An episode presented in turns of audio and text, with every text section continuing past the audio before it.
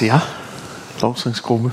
Dejligt, skønt, og skønt at være her og se jer og få lov til at, at tale lidt til jer. Det har jeg glædet mig meget til. Mit navn det er Kasper, som, øh, som Jakob sagde, og jeg er præst nede i Aalborg Menighedscenter. Og så er jeg gift med Tone, og vi har tre børn sammen. To drenge og en pige. Og vi er nået dertil i øh, drengene her, de er, de er 6, og, og den, anden, øh, den ene er 6, og den anden bliver 8 lige om lidt.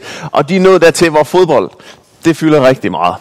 De spiller det i, øh, i, bør, i, ikke i børnehaven, de går i skole nu. De spiller det i skolen, i frikvartererne, i idræt og alt det der. Og det betyder også, at når de kommer hjem fra skole, skal selvfølgelig have styr på det der lektier og sådan noget, men hvis vi kan nå det overhovedet, så skal vi ud i haven og spille fodbold. Og når det går rigtig godt, så er det mig og drengene, der spiller mod hinanden, og så sidder Cecilia, øh, vores datter, og så Tone, de sidder ude og hæpper på os ude på sidelinjen der. Så bliver det rigtig, rigtig godt. Og det er blevet så stor en interesse faktisk, at, øh, at nu er i den her mørke tid her, så nogle gange når vi kommer hjem, og lektien de er lavet, og det er blevet mørkt, så spørger de, kan vi godt komme ud alligevel og spille her, øh, når, der, når der er rigtig godt mørkt. Men, øh, men når nu vi er ude og spille fodbold her, så sker der jo nogle gange det, at vi har lidt forskellige opfattelser af, hvad der egentlig er succeskriterierne for vores fodboldspilleri der, mig og drengene. For mig, der handler det rigtig meget om, det er en god tid, vi kan hygge os sammen. Vi kan lave noget sammen. Os tre drenge, og det er noget, vi nyder, og noget, vi har det sjovt med. Det synes jeg var alle tiders. Drengenes kriterie, det er lidt anderledes. Det handler om at vinde. det, det, det handler om, hvem der scorer flest mål, og nogle gange handler det også, hvem der skal være målmand og ikke målmand, men, men ellers så handler det altså mest om, hvem der skal vinde. Og det betyder jo så også, at mit succeskriterie, det kan nogle gange kun opfyldes, hvis nu deres succeskriterie, det også er opfyldt. Fordi hvis ikke deres succeskriterie op, bliver opfyldt, altså det er dem, der vinder, så er det faktisk ikke så hyggeligt alligevel. Altid. Så. og det er det, jeg skal snakke om i dag. Altså ikke fodbold, men succeskriterier. Fordi succes, det er ikke målet. Det er simpelthen min titel på det, jeg skal sige her i dag. For det er ikke ligegyldigt, hvad vores succeskriterier er i vores liv.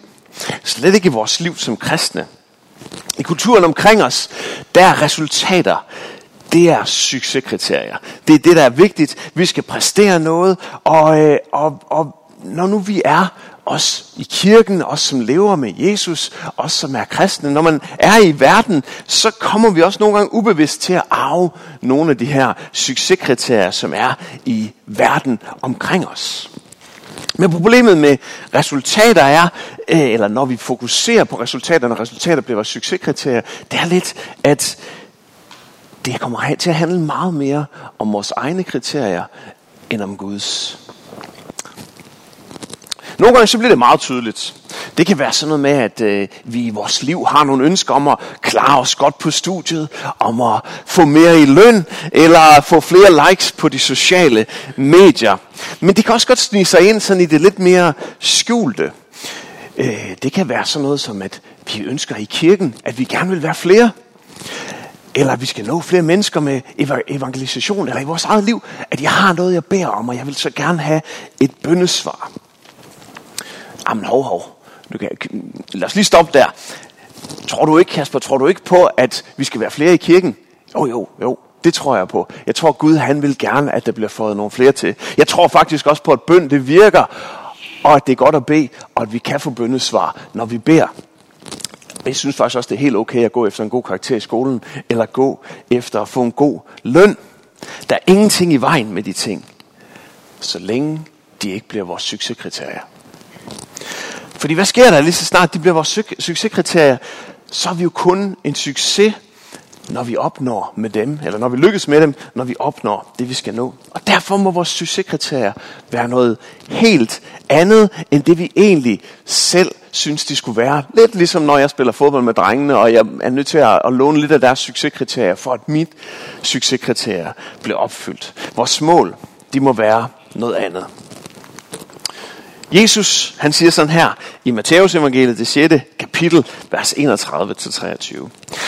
I må altså ikke være bekymrede og spørge, hvordan får vi noget at spise og drikke? Eller hvordan får vi tøj på kroppen? Alt det, det søger hedningerne jo efter. Og jeres himmelske far ved, at I trænger til alt dette. Men søg først Guds rige og hans retfærdighed, så skal alt det andet gives jer i tilgift. Men det handler jo ikke om succeskriterier, gør det det? Handler det ikke om, at vi ikke skal bekymre os? Handler det ikke om, at øh, han nok skal sørge for vores behov? Han skal nok give os mad, tøj, drikke, alle de her ting. Vi skal bare bede ham om at løse vores problemer, i stedet for at løse dem selv. Er det ikke det, det her vers det handler om? Det er det selvfølgelig lidt, men det stikker faktisk også noget dybere end det.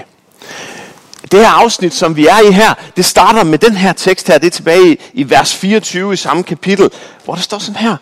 Ingen kan tjene to herrer. Han vil enten have den ene og elske den anden, eller holde sig til den ene og ringeagte den anden. I kan ikke tjene både Gud og mammon.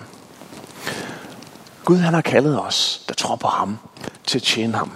Han har faktisk kaldet alle til det, men, men øh, vi er kaldet til at tjene ham. Og når han, når han snakker om at tjene en herre her, så er det i bund og grund slavesprog. Det handler om slaveri. Vi kan kun tjene, eller når man tjener en, en slave her, når man er slave for en herre, så kan man kun tjene den ene herre. Det duer ikke. Man kan ikke være slave for flere forskellige herrer på én gang. Og han siger også sådan her, Jesus, i øh, uh, Matthæus evangeliet, det 22. kapitel, du skal elske Herren din Gud af, og så her understreget sådan meget pædagogisk her, af hele dit hjerte, hele din sjæl og hele dit sind. Og grunden til at ud overstrege, øh, ikke overstrege, understrege ordet hele i den her tekst, det er, at, at hele, det kan man kun give én gang. Det er samme forståelse, ikke? Vi kan kun give det hele én gang. Så han snakker om to herrer her, øh, Jesus, i det vi læste før. Og den anden herre, det er mammon. Og mammon, det er til dels penge, men det er også sådan alle de jordnære ting. Altså de ting, vi synes, vi har behov for og brug for. Og også nogle gange ting, vi måske ikke helt har så meget brug for, som vi synes, vi har brug for alligevel. Jesus han siger, at hvis vi vægter de ting mest, så gør vi os faktisk til slave af de ting. Men vi kan jo som nævnt ikke give det hele to gange. Vi kan kun give det hele én gang. Så det er jo et problem. Hvis man tjener sin herre, så er hans og kun hans agenda vigtig. Men her der bliver det nemt sådan, at agendaen den bliver at få det, vi føler behov for. Og det er det, han siger her. Det er ikke hans agenda. Og hvis ikke det er hans agenda, så bliver det en anden herre, vi tjener. Så bliver det en afgud i virkeligheden. Og det er også derfor, han siger, tror jeg, alt det stræber hedningerne jo efter, i det vi læste før. Gud han har omsorg for os, og han ved, hvad vi har brug for. Det er ikke sådan, at han er ligeglad med os. På nogen måde. Han skal nok sørge for det. Det stod der jo også i det der. At når vi, når vi søger hans rige først, så giver han os alt det andet i tilgift.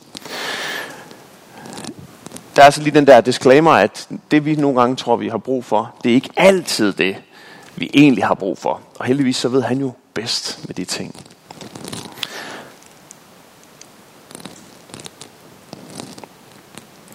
Så når Jesus han siger, at vi først og fremmest skal søge Guds rige og hans retfærdighed, så siger han ikke, I skal bare sørge for at bede om tingene. De ting, han nævnte der. I virkeligheden så siger han, min plan, altså ikke min plan, Guds plan, min plan, det må være første prioriteten i dit liv. Og derfor så bliver succeskriteriet ikke om vi når nogle bestemte resultater. Men i virkeligheden så bliver vores succeskriterie, om vi hver dag beslutter os for at leve et liv til ære for ham. Og så når vi gør det, så er det hans løfte, at så behøves vi ikke at bekymre os om noget, om vores behov. Fordi vores bekymringer, eller vores behov, har Gud også et hjerte for. Så vores eneste bekymring behøves egentlig at være omkring Gud. Så søg Guds rige, det er ikke bare endnu en prioritet, der skal på en lang liste af alle mulige andre ting, alle mulige andre gøremål, du har i dit liv. Nej, det er snarere sådan et princip, der bør gennemsyre alt i vores liv. Det er ikke et resultat. Det er mere en proces, Et valg, vi træffer hver eneste dag. Et valg om, at hans rige er vigtigere end mit rige, og hans plan er vigtigere end min plan. Og det er ikke altid så let i hverdagen. For jeg ved ikke, om, hvordan dit liv det ser ud, men altså, jeg har masser af udfordringer i min hverdag. Der er masser af ting, der kan gøre det her svært, der kan udfordre mig på det her, den her ting her. Men at hverdagens udfordringer, de kommer i vejen for os, det er faktisk ikke noget nyt. Der er masser af eksempler på det i Bibelen. Tag for eksempel Paulus. Han er et godt eksempel på det flere steder også. Men her, i, hvor, som jeg det har grebet fat i her, det sker i Apostlenes Gerninger, det 26. Øh, kapitel fra vers 22 til 24. Og Paulus han holder en tale her for kong Agrippa, og han siger sådan her. Indtil denne dag har jeg da ved Guds hjælp kunne træde frem og vidne for store og små. Og jeg siger ikke andet end det, profeterne og Moses har sagt skulle ske. At Kristus måtte lide, når han, den første opstandende fra de døde, skulle forkynde lys for både folket og hedningene. Det lyder jo meget godt. Indtil denne dag har jeg da ved Guds hjælp kunne træde frem som vidne. Han har haft Guds hjælp. Gud han har været med ham. Det har været mega let for ham. Eller hvad? Lad os lige prøve at sætte det lidt i, i, i relief. Lad os lige prøve at tale lidt om Paulus' situation, da han holder den her tale her. På det her tidspunkt, der sidder Paulus i fængsel i Caesarea. Han har siddet i fængsel der i to år, fordi han har gjort noget slemt. Eller, nej, det har han faktisk ikke. Han sidder faktisk i fængsel der, helt uskyldigt, fordi at de jødiske ledere, de vil slå ham ihjel. Og, og den romerske autoritet vidste ikke, eller myndighed vidste ikke, hvad de skulle gøre med ham, så de har sat ham i fængsel i bund og grund for at beskytte ham selv. Men han sidder der, og det vil sige, mens han sidder i fængsel, han er midt i sit livs højdepunkt. Han har rejst rundt på flere missionsrejser. Han har plantet menighed efter menighed. Han har set den ene efter den anden komme til tro og styrket dem. Og det er slut. I to år har han ikke kunne rejse rundt og gøre det, han føler sig kaldet til. Han sidder bare i et fængsel og nærmest rådner op. Og den her sag, han, han øh, øh, den her sag, han sidder indenfor, eller det er jo ikke engang en sag, fordi han har ikke rigtig gjort noget forkert, men han har indanket den til kejseren, fordi han var bange for, hvad der skulle ske, altså kejseren i Rom. Og, øh, og egentlig for at undgå at blive udleveret til de her jøder, som ville slå ham ihjel og prøvede at slå ham ihjel, for at tale om Jesus, for at forkynde om Jesus. Men efter den her tale, han holder for kong Agrippa, så siger han, du er jo egentlig uskyldig. Og hvis ikke du havde indranket den her sag for kejseren i Rom, så kunne vi jo egentlig bare have sat dig på fri fod nu, og så ville alt være godt. Så jeg tænker ikke, at Paulus han er sådan helt uden frustrationer i sit trosliv de sidste to år, da han siger det her, da han holder den her tale her. Men alligevel så kan han sige, at ved Guds hjælp, så har jeg kunne gøre de her ting her. Det er som om Paulus han har nogle lidt andre succeskriterier, end det vi måske ellers lige kunne tænke var de oplagte succeskriterier. Hans mål er åbenbart ikke, at han skal, selv skal have succes, at han skal have rejst en masse store menigheder op, at han skal gøre, lave en flot tjeneste. Hans succes er måske i virkeligheden slet ikke, eller har måske slet ikke noget at gøre med, om han lykkes i sin opgave, men meget mere med, om Guds rige lykkes, om Guds plan lykkes. Og det gør den jo i virkeligheden, også for Paulus her. Fordi Paulus han står og forkynder for kong Herodes Agrippa og, og, og guvernør Festus. Den mest magtfulde mand i hele regionen lige der, står han og fortæller om Jesus. Og senere, så kommer han til at rejse til Rom, og kommer til at forkynde for kejser Nero, den, den mægtigste mand i hele verden på det her tidspunkt her. Jeg tror ikke, det var den måde, Paulus han lige havde tænkt, han skulle gøre det på. Jeg tror ikke, det var det, der lige skulle have sket. Men det sker faktisk. Og jeg tror, det ville, det ville have været så nemt for Paulus, hvis jeg sådan prøver at spejle mig selv lidt i hans situation, og sidde i fængsel to år for noget, jeg øh, egentlig ikke behøvede at sidde i fængsel for, øh, og, og være begrænset i det, jeg egentlig troede, jeg skulle gøre, så ville jeg nok godt kunne tænke, det var lidt uretfærdigt. Jeg vil nok godt måske have haft lidt fokus på, sådan i mit bønsliv, Gud, kan du ikke få mig ud af det fængsel her? Kan du ikke få mig ud af det fængsel her?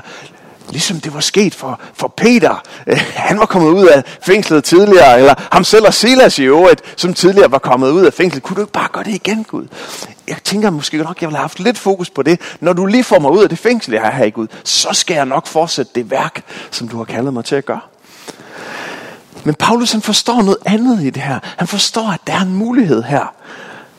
Og at der faktisk sker noget, som måske slet ikke kunne have sket, hvis ikke han havde siddet i fængsel her. Hvordan skulle han ellers lige have kommet til at tale for kejser Neo? Han får jo et rejsende til Rom betalt. Han, han kommer afsted på deres regning. Han, de, de, det er dem, der tager ham med afsted. Han er også beskyttet af soldater på hele den her farlige rejse mod Rom. Så lige pludselig så sker der noget igennem det, han måske ikke selv gerne have ville. Det der ikke var hans egen prioritet. Så sker der noget, som er godt for Guds rige, og som ikke kunne have sket ellers. Og det fokus, det beskriver meget godt det her med at søge Guds rige først. Men det er mod kulturens tankegang, vores kultur, som er omkring os. Det er mod alt det, vi har lært, når vi kigger på verden omkring os. Fordi det er en tankegang, der fortæller os, at vi skal lykkes. At vi skal realiseres. At vi skal få noget ud af vores liv. Det er et fokus på resultater. Et fokus på individet i virkeligheden. Og det kan så nemt snige, os ind, eller snige sig ind i vores liv også. Og så glemmer vi, at vi er en del af noget langt, langt større. Vi er en del af et fællesskab. Et fællesskab med Gud. Og et fællesskab med andre kristne omkring os også. Og det er rigtigt, at Gud han har et kald til hver enkelt af os. Helt sikkert. Men det kald, det er aldrig til at være en eller anden solohelt. Det er aldrig til at, at selv skinne og se godt ud. Og lykkes i alt det, vi gør. Nej, det kald, det er til at udfylde en funktion i et større billede. Til at være en brik i et puslespil. Til at være et lem på læmet, som Paulus han udtrykker det. En, der lykkes, når dem, der er omkring os, lykkes. Og en, der er med til at forandre omkring os til at lykkes. En, der lykkes, når Guds rige, det vokser frem. Ikke når vores eget rige, det vokser så større.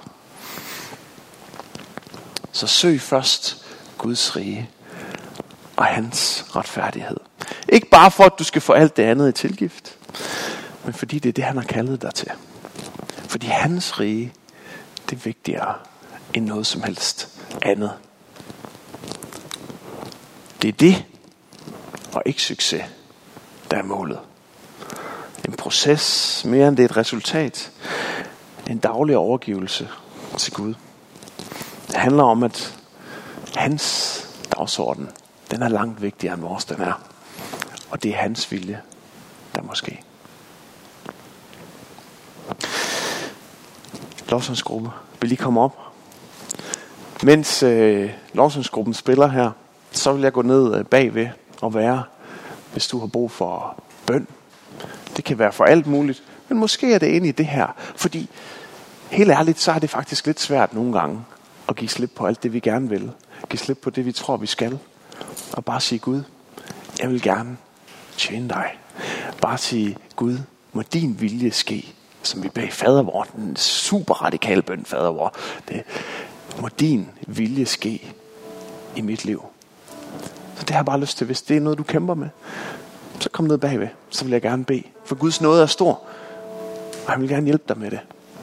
Og måske har du bare allermest brug for at sidde her og tænke over det, jeg har sagt. Eller måske har du bare brug for at sidde og være til stede i lovsangen her. Så gør bare det. Det er helt okay. Og det kan også være, at du har lyst til at sidde lige så stille og spørge din sidemand, om han eller hun vil bede for dig. Det må du også meget gerne.